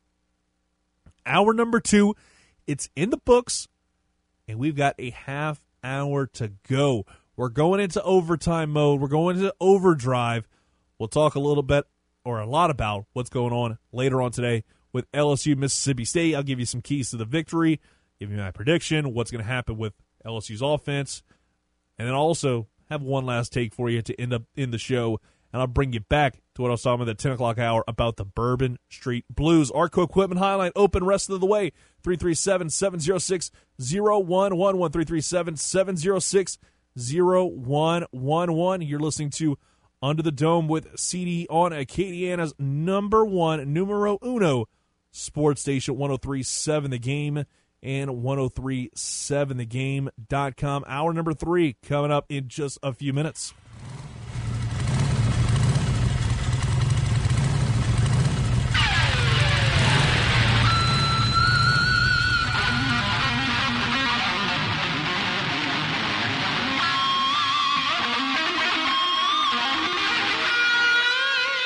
This should be played at high volume, preferably in a residential area. Live and local from the 237 Roof Studios in Upper Lafayette, this is Acadiana's number one sports station, 1037 The Game. Streaming live on 1037thegame.com and on the free 1037 The Game mobile app. It's Saturday. It's time! Take a walk on the wild side and get your Saturday started with an inside look under the dome with the world famous CD. Do you know who I am? I don't know how to put this, but I'm kind of a big deal. On 1037 The Game.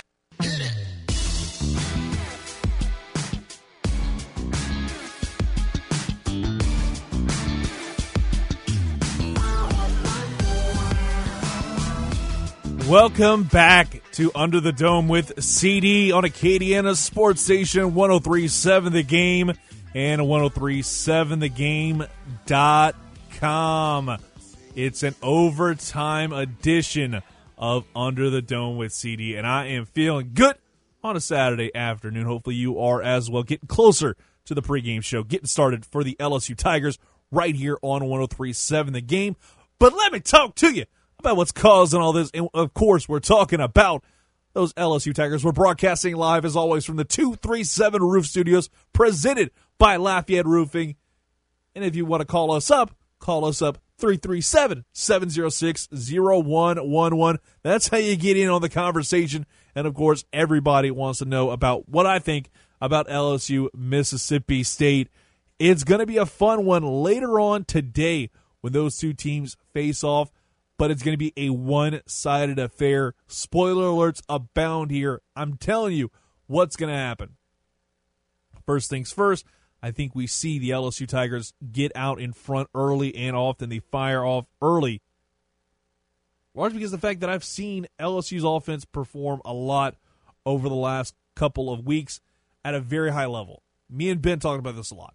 That maybe, just maybe, this team turns it around. This team finally finds that magic moment and they wind up winning in a big way.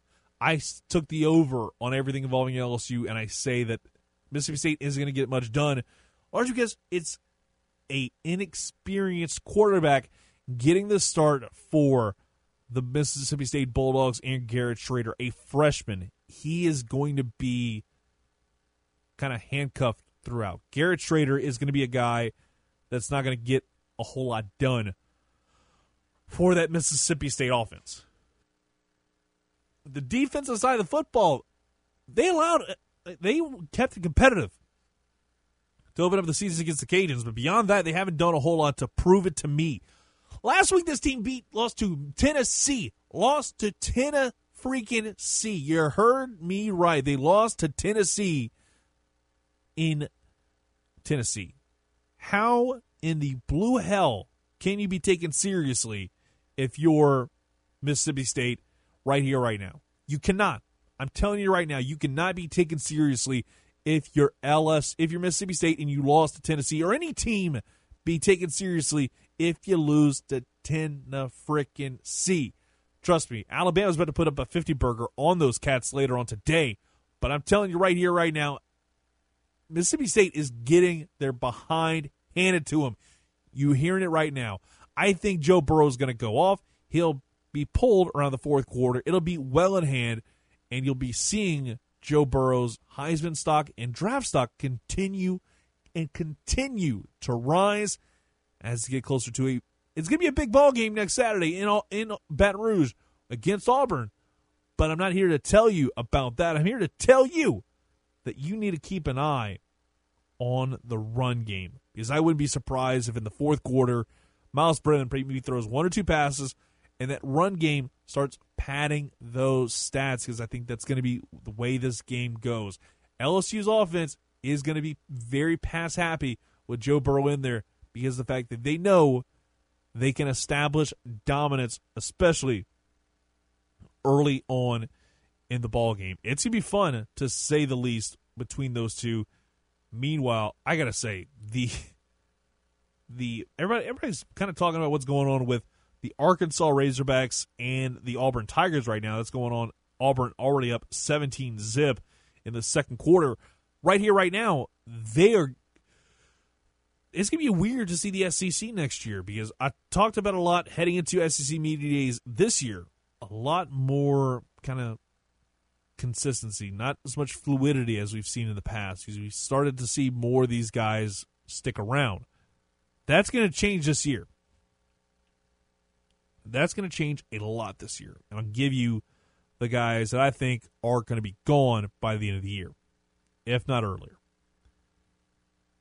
You've got starting things off Ole Miss, Matt Luke, Mississippi State, Joe Moorhead. Joe Moorhead's out the door, I feel like. And it's largely because of the fact he's going to get another job that's a little easier for him to handle.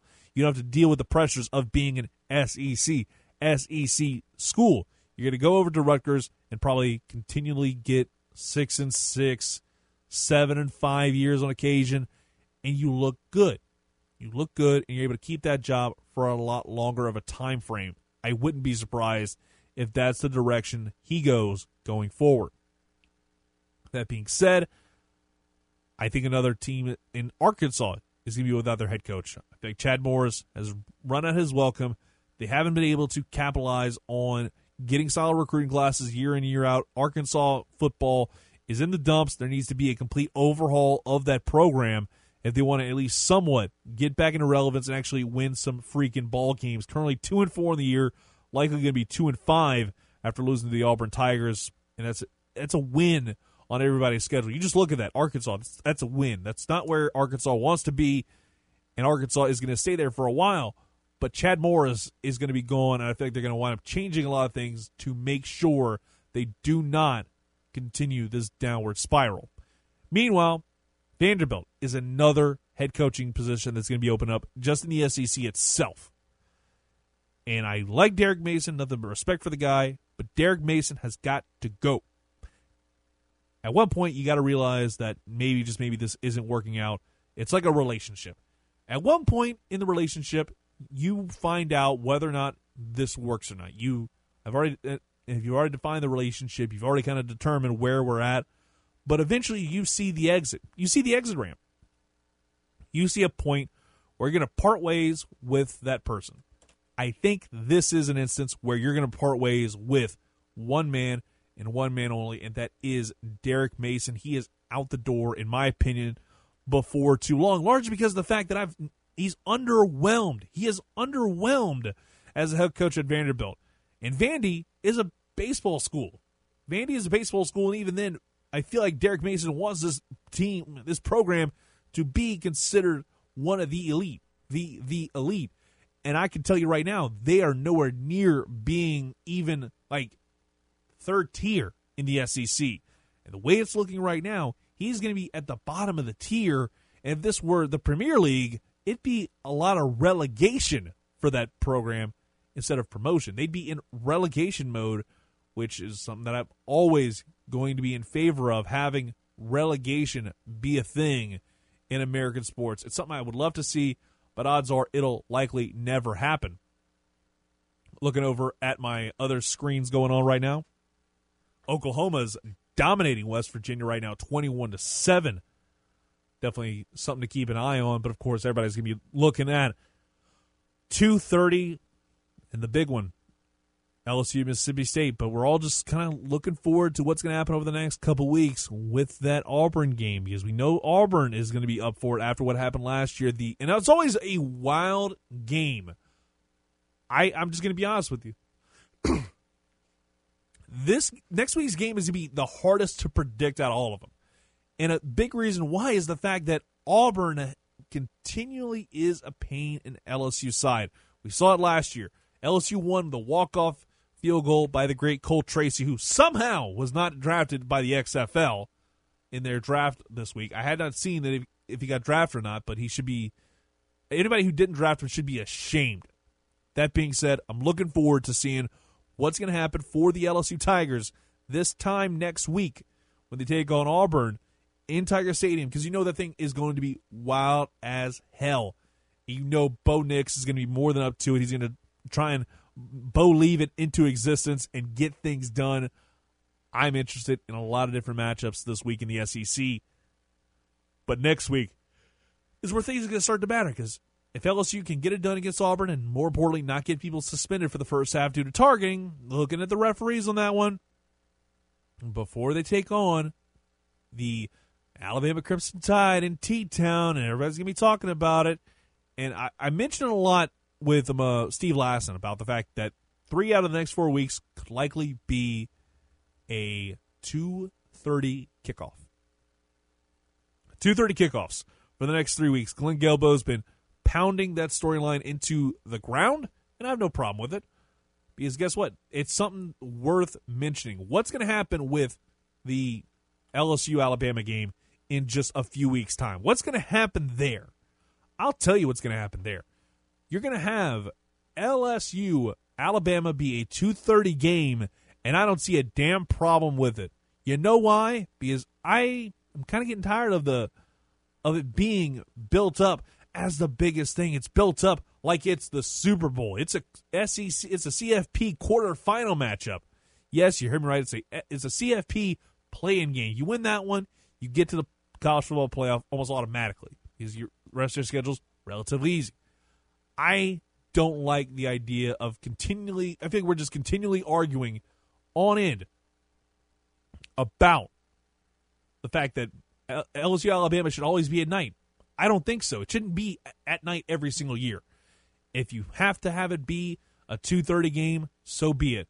It'll never be an 11 a.m. game, but I don't mind it being a 2:30 afternoon game in November. I'm okay with that. But I feel like there's a lot of people, especially in this area, that want to see this continually be a night game. Guess what? It can't always be a night game. There's always different situations. And Georgia Notre Dame was something that honestly, I love the fact that they did that because guess what? Georgia Notre Dame, those are two established brands, especially when you look at Notre Dame. That one is a established brand and it was a damn good ball game. Don't get me wrong, but I can't wait to see what happens in the next couple weeks when LSU Alabama in November, November 9th. It seems like it'd be 2:30, but we haven't heard anything official, at least not yet. Outside of that, I'm just looking forward to a great weekend of college football. Hopefully you are as well. But I'm to flip it on over in the next segment, give you one final take before I get up on out of here. But hey, guess what? The Arco Equipment Hotline's still open. 337 706 0111. That's 337 706 0111. Back with more after this on 1037 The Game. The famous CD is a five tool player of sports talk. He can talk about a lot of different things, even some soccer. You're Manchester United supporters. Sing the Manchester United song. Okay, maybe not soccer. Back to Under the Dome on 1037 The Game.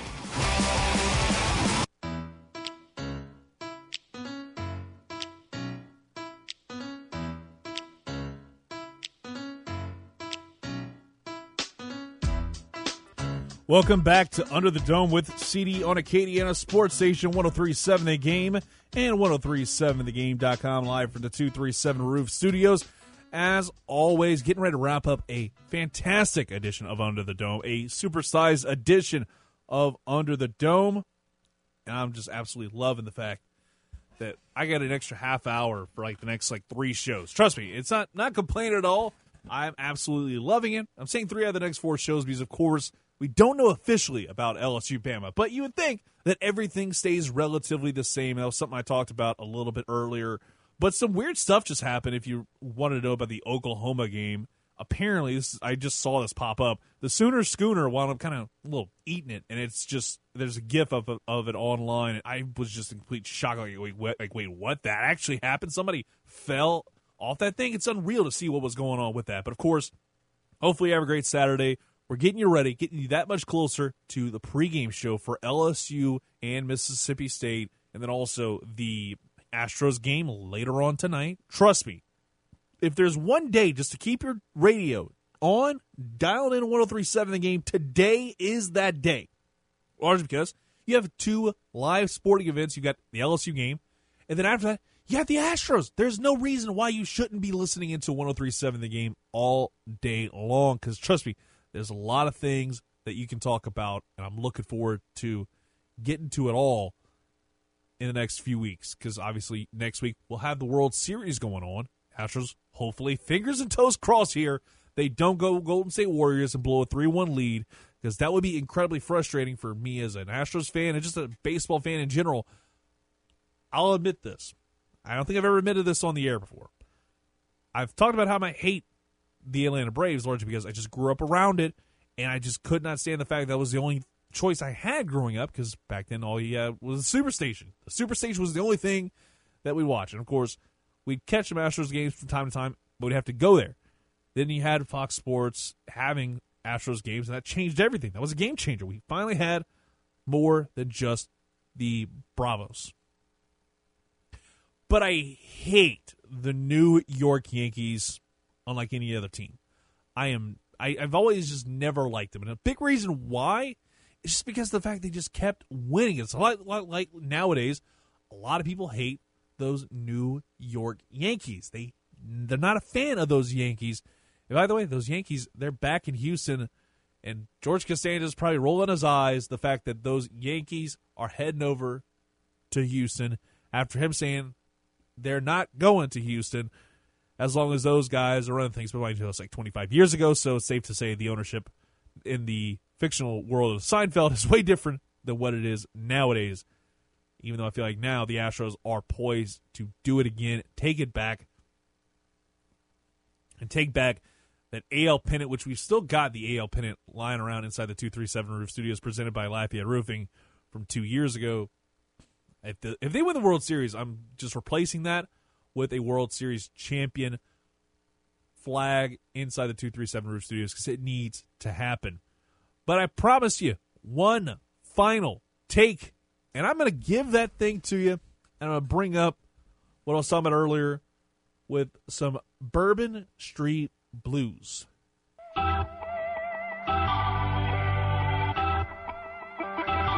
Just before we close up shop here on 1037 The Game, the famous CD is looking to fire off one more take before dropping the mic. Is it going to be a hot one? Or is it going to be the one that he'd like to take back six months down the road? Let's listen in and find out.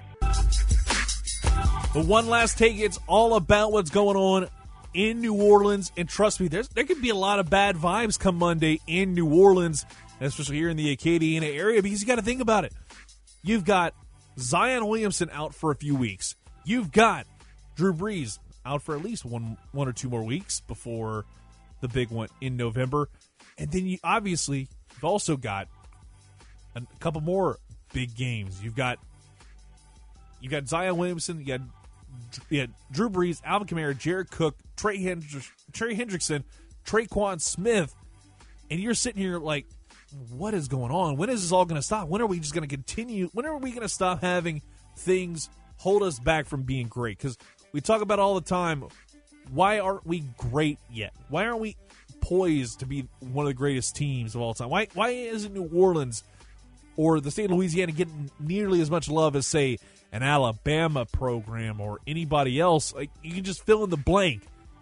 And I think a lot has to do with just the fact things don't necessarily always work out the way you want them to. I would love, love, love to see the El Daggers win the national title. It seems more likely than not this year than any other year.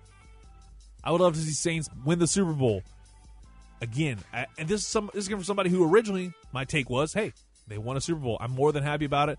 But now that I know they're closer to it now than ever, I want to see it again. I want to see them make another Super Bowl run before Drew Brees' time runs out.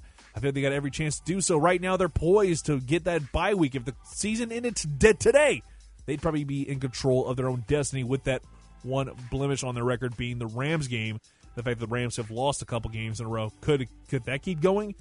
But still, you're gonna want you wind up feeling some Bourbon Street blues come Monday because you finally realize that maybe just maybe things aren't working out the way we want them to, and you're gonna feel a little bit of a funk on Monday. And trust me, that Bourbon Street blues, it's completely understandable because I'm starting to feel it too because I'm just thinking about it. What would happen without Drew Brees and Alvin Kamara and Jared Cook in an offense? What's going to happen when all those guys aren't there anymore? And that's not even bringing up Mike Thomas and the amount of money you paid him, having to pay uh, Alvin Kamara, having to pay Teddy Bridgewater because he's only got a one year contract, having to start making negotiations for negotiations for those guys. How much more money do you have to spread around to get these guys in there to continue to have a sustainable run as a power in the NFC? Because it feels like things could be going off the rails sooner rather than later because of the amount of money that is being thrown around. I could be completely wrong, but right here, right now, not exactly a fan of what we're seeing. And maybe, just maybe, we'll feel some Bourbon Street blues come Monday. That's about all the time I got for today's show. Hopefully, you enjoyed it just as much as I did bringing it to you. Thanks a lot once again, as always, to Ross Jackson Steve Lassan, Athlon Sports. Both those guys, phenomenal conversations about college football, Saints, and maybe just maybe some uh, Halloween puns. But we'll talk about that another day. We'll be back with you next week with another extended edition of Under the Dome with CD on Acadiana Sports Station. We got the LSU pregame show coming up in just a couple of minutes. I'll talk to you next Saturday. Peace.